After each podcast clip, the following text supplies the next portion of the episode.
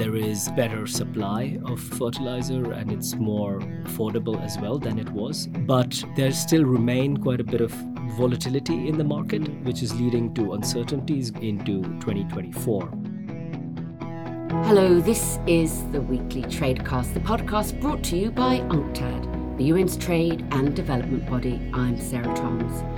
We're exploring how major events are shaping trade and development and how that affects billions of people around the world. This week, we're talking about fertiliser and how harvests could wilt without more supply at cheaper prices.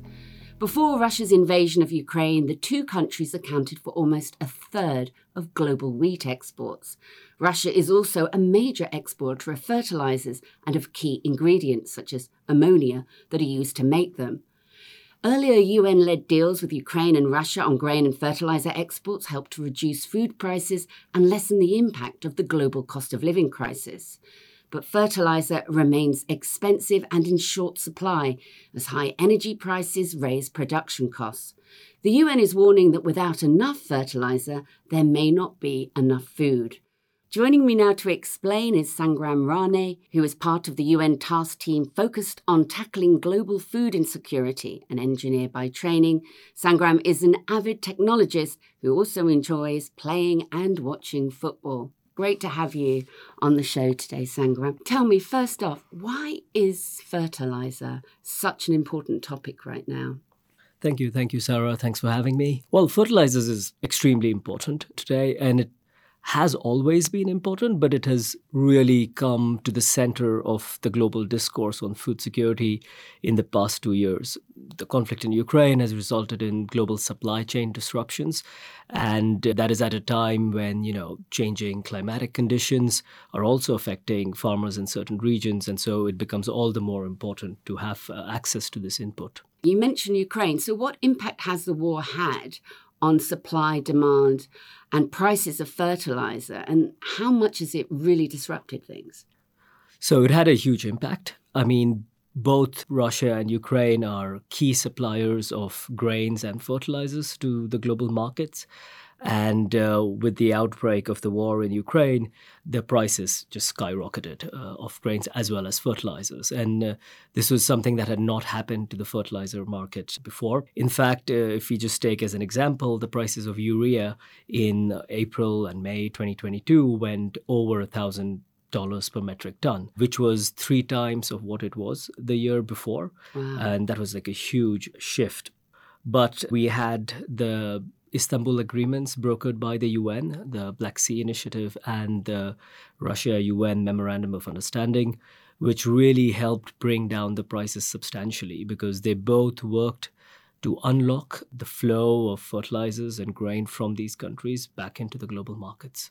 Well, unfortunately, those deals no longer exist. So, how would you describe the situation today? So, those deals did help bring down the prices substantially. And then, although the Black Sea Initiative is not in motion at the moment. The markets have largely globally adjusted. So I would say that the fertilizer markets have restored. There is better supply of fertilizer and it's more affordable as well than it was last year. But there still remain quite a bit of volatility in the market, mm. which is leading to uncertainties into 2024. And so it is also helped because there is compensation in terms of uh, production capacity, which has increased in both uh, West Asia and East Asia. So, sort of trying to compensate for the demand in the market.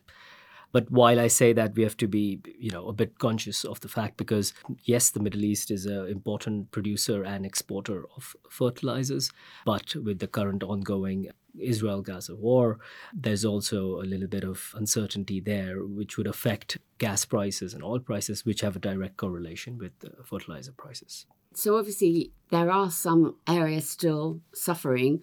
What regions are most at risk, and what does that mean to the farmers there if they can't afford to get enough fertilizer? At the global level, like I said, there are fertilizers uh, more available and affordable, but mm. we do have clear signs from uh, certain countries, especially in sub Saharan Africa, where the macroeconomic challenges faced by the countries, these are essentially high debt to GDP ratio, increased inflation, continuous uh, or like hyper devaluation of their currencies, uh, low forex reserves, which are making it uh, almost impossible for nation states and governments to import or pay for the import of these fertilizers, thus not making them possible for local farmers to even buy in local currency.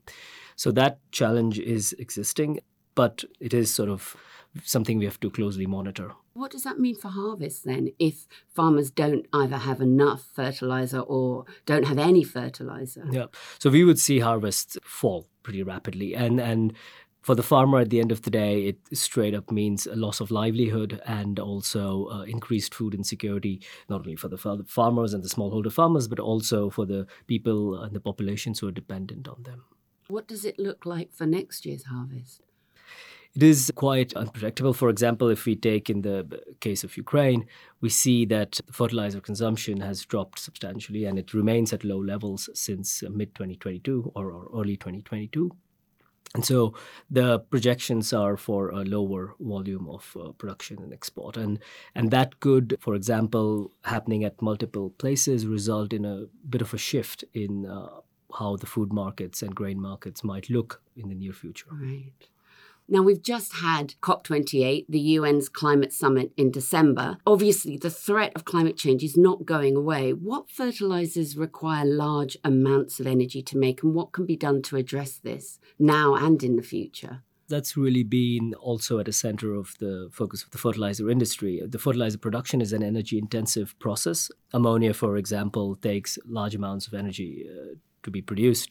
And so there is a concerted effort both from governments but also from the industry to innovate here. And this is where we are uh, moving away uh, or attempting to move away from the conventionally produced brown or gray uh, ammonia, which is essentially the color code for ammonia produced uh, from directly from natural gas and coal, to more towards green and blue ammonia, Blue ammonia is basically the production uh, modality wherein uh, there is carbon capture at the end of the production process, and in green ammonia, there is sustainable uh, energy and water that is used for the complete production of this.